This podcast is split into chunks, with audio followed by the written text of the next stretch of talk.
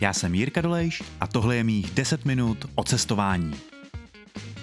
Přátelé, v dnešním již osmém díle je mým hostem můj kamarád, táta, který je na cestě kolem světa, Vláďa Hauk. Vláďu jsem vyspovídal na festivalu Cestomejdan, který se konal kousek od Hluboké nad Vltavou. Festival spolupořádá můj další kamarád, Dan Urban. Já jsem tam povídal o Novém Zélandu a bylo hrozně fajn po delší době zase potkat více skvělých lidí na jednom místě a nejlepší bylo, že to bylo naživo.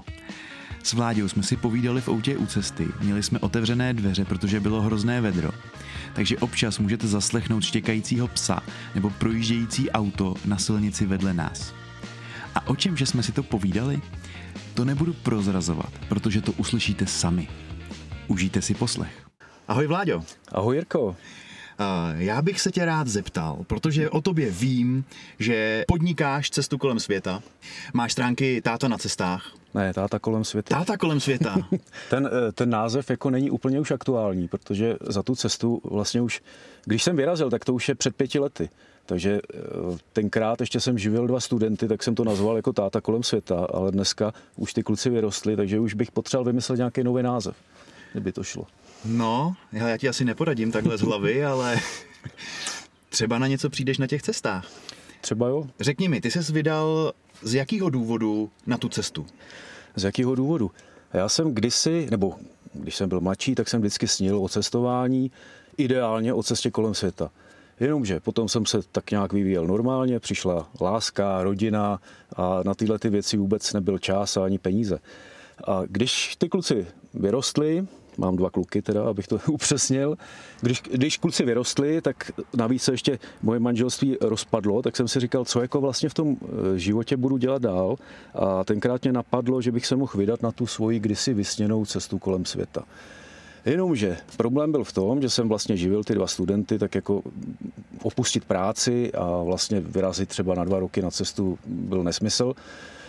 Eh, tak jsem to vymýšlel, jak to udělat eh, vlastně s normální prací, když mám k dispozici pouze těch pět týdnů dovolené mm-hmm. v roce. No a napadlo mě, že bych mohl kolem světa jet na etapy. Že prostě někam dojedu, od tam teď se vrátím letadlem a příští dovolenou zase do toho místa, kde jsem posledně skončil. Navážíš. Doletím a budu pokračovat dál někam do dalšího místa, odkud se zase vrátím. Z začátku jsem vůbec netušil, jestli to je proveditelný, jestli to nebude nějak extrémně drahý. A ono se nakonec ukázalo, že to je daleko jednodušší, než jsem čekal. Mm-hmm. Takže, takže dneska už mám za sebou pět takovýchhle etap a dokonce se mi podařilo podařilo zdolat Tichý oceán, což byla asi nejkomplikovanější a nejdražší etapa teda. Takže já sám sebe dneska vidím, že trčím v San Francisku. Mm-hmm. A až teda covid dovolí, nebo až USA, až USA otevře svoje hranice i pro Evropany, tak budu pokračovat dál, doufám.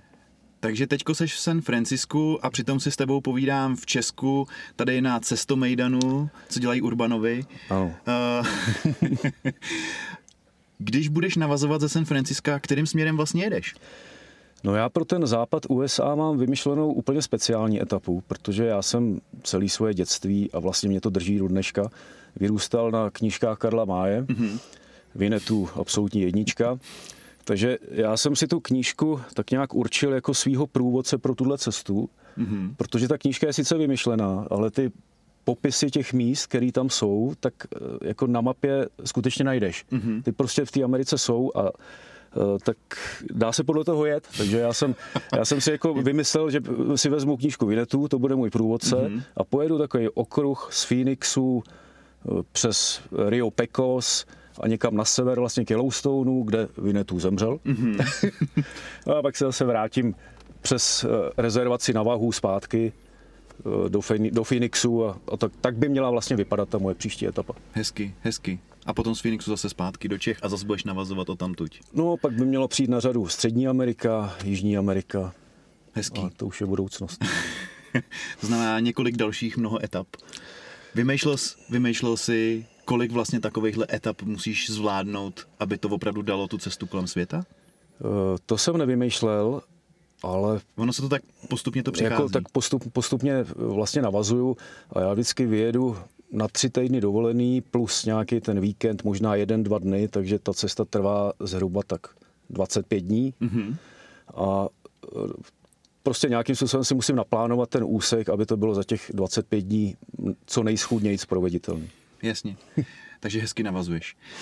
Když jsem byl v Americe, tak jsme tam projížděli místa, které připomínají ty májovky. Mm. A Uh, líbilo se mi místo, kde byl chlapík, seděl na koni, lidi si ho tam fotili, případně se mohl nechat vyfotit na koni. Jo.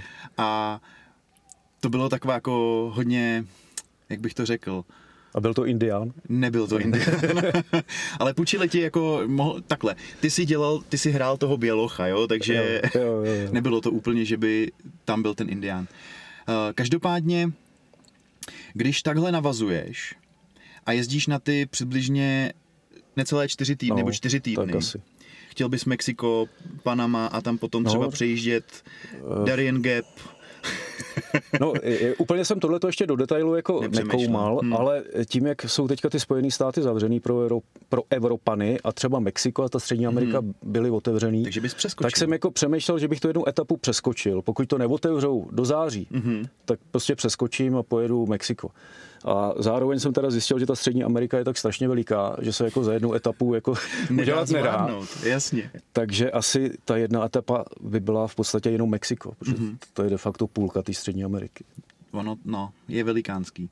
My, když jsme plánovali cestu do Jižní Ameriky, mm. tak taky jako plány byly obrovský ale ta realita potom, když si člověk to porovnal a přiložil si vedle tu Českou republiku, jo. tak najednou viděl, že ty vzdálenosti jsou prostě neskutečný. To je podobný s Austrálií. Všichni si, že když jedou do Austrálie, si myslí, no to zvládnu, přejedu no. to a pak jede několik dní mezi těma velkýma městama.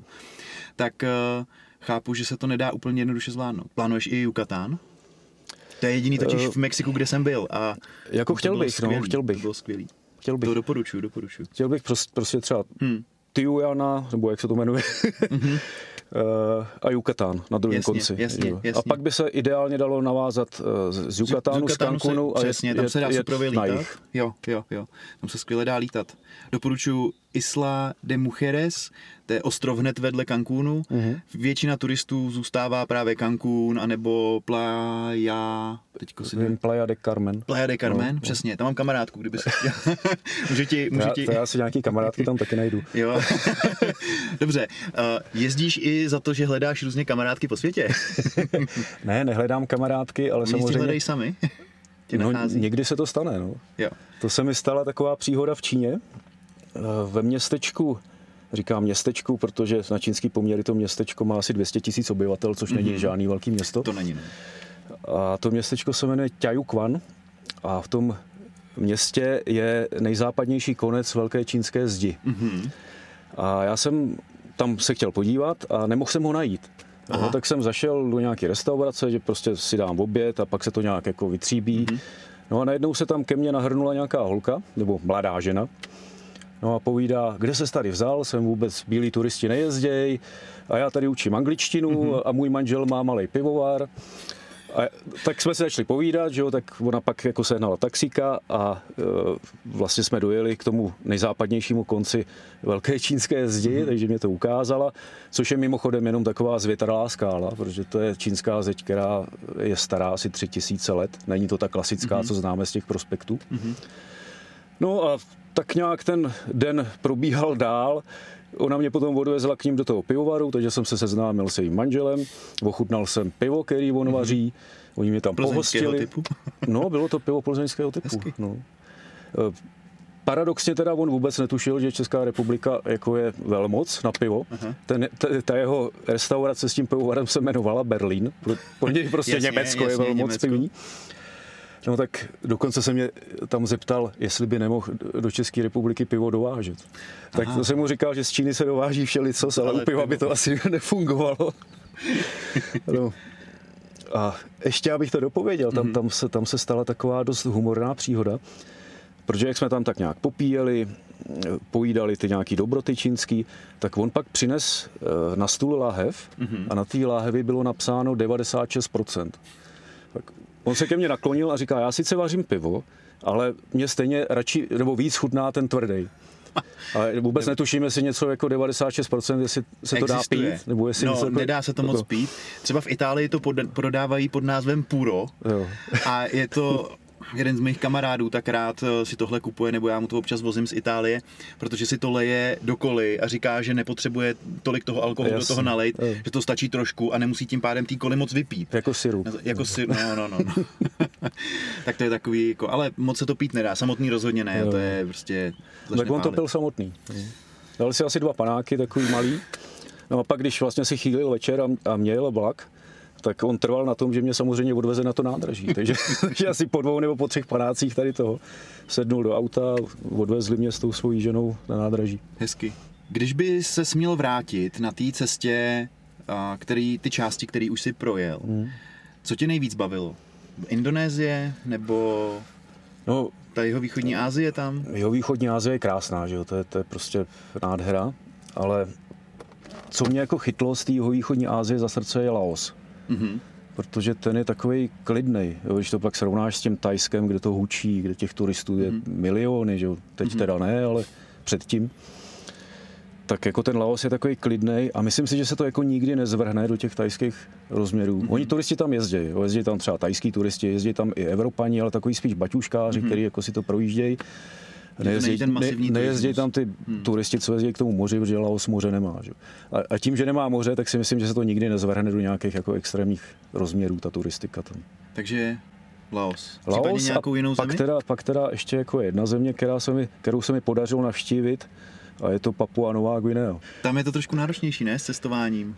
No já jsem tam vlastně přiletěl z Filipín a pak jsem, pak jsem přelítal do města Mount Hagen, což, což je hlavní město eh, Vysočiny, západní Vysočina se jmenuje ta provincie, mm-hmm. myslím. A tam jsem si objednal nocleh normálně přes Airbnb. Byl tam asi jediná holka, to tam nabízela, mm-hmm. teda, shodou okolností zase holka. A u toho, v tom jejich apartmánu netekla voda. Aha. Tak ona se rozhodla, že mě teda jako přestěhuje ke svým rodičům na vesnici, což bylo úplně senzační, protože zaprvé jsem bydlel na venkově a za druhý tam Byl jejich nějaký místní farmáři, mm-hmm. bratři, dva bratři to byli, eh, mě provedli po okolních vesničkách, takže jsme tam chodili mm-hmm. přes, přes ty vesničky, vlastně oni říkali, navštívili, teď jsme navštívili tři kmeny a devět klanů. A to bylo hrozně zajímavé. Jo. Tam, samozřejmě jsem tam, zase jsem tam byl trošku jako zjevení. Jo, z těch vesniček se vždycky ty lidi seběhli a začali se se mnou objímat a to, jako, to bylo neskutečný. Děkuji moc za rozhovor. Díky. A to je pro dnešek vše. Jako vždy najdete všechny odkazy, které jsme s Vláďou zmínili na stránkách 10minut.cz. A protože do dalšího podcastu je ještě daleko, doporučuji kouknout k nám na Cestoklub. Najdete tam plno zajímavých cestovatelských přednášek. Od vládi tedy ještě žádnou nemáme, ale přislíbil, že pro vás přes léto minimálně jednu přednášku natočí. Těším se na slyšenou za týden, váš Jirka Dolejš.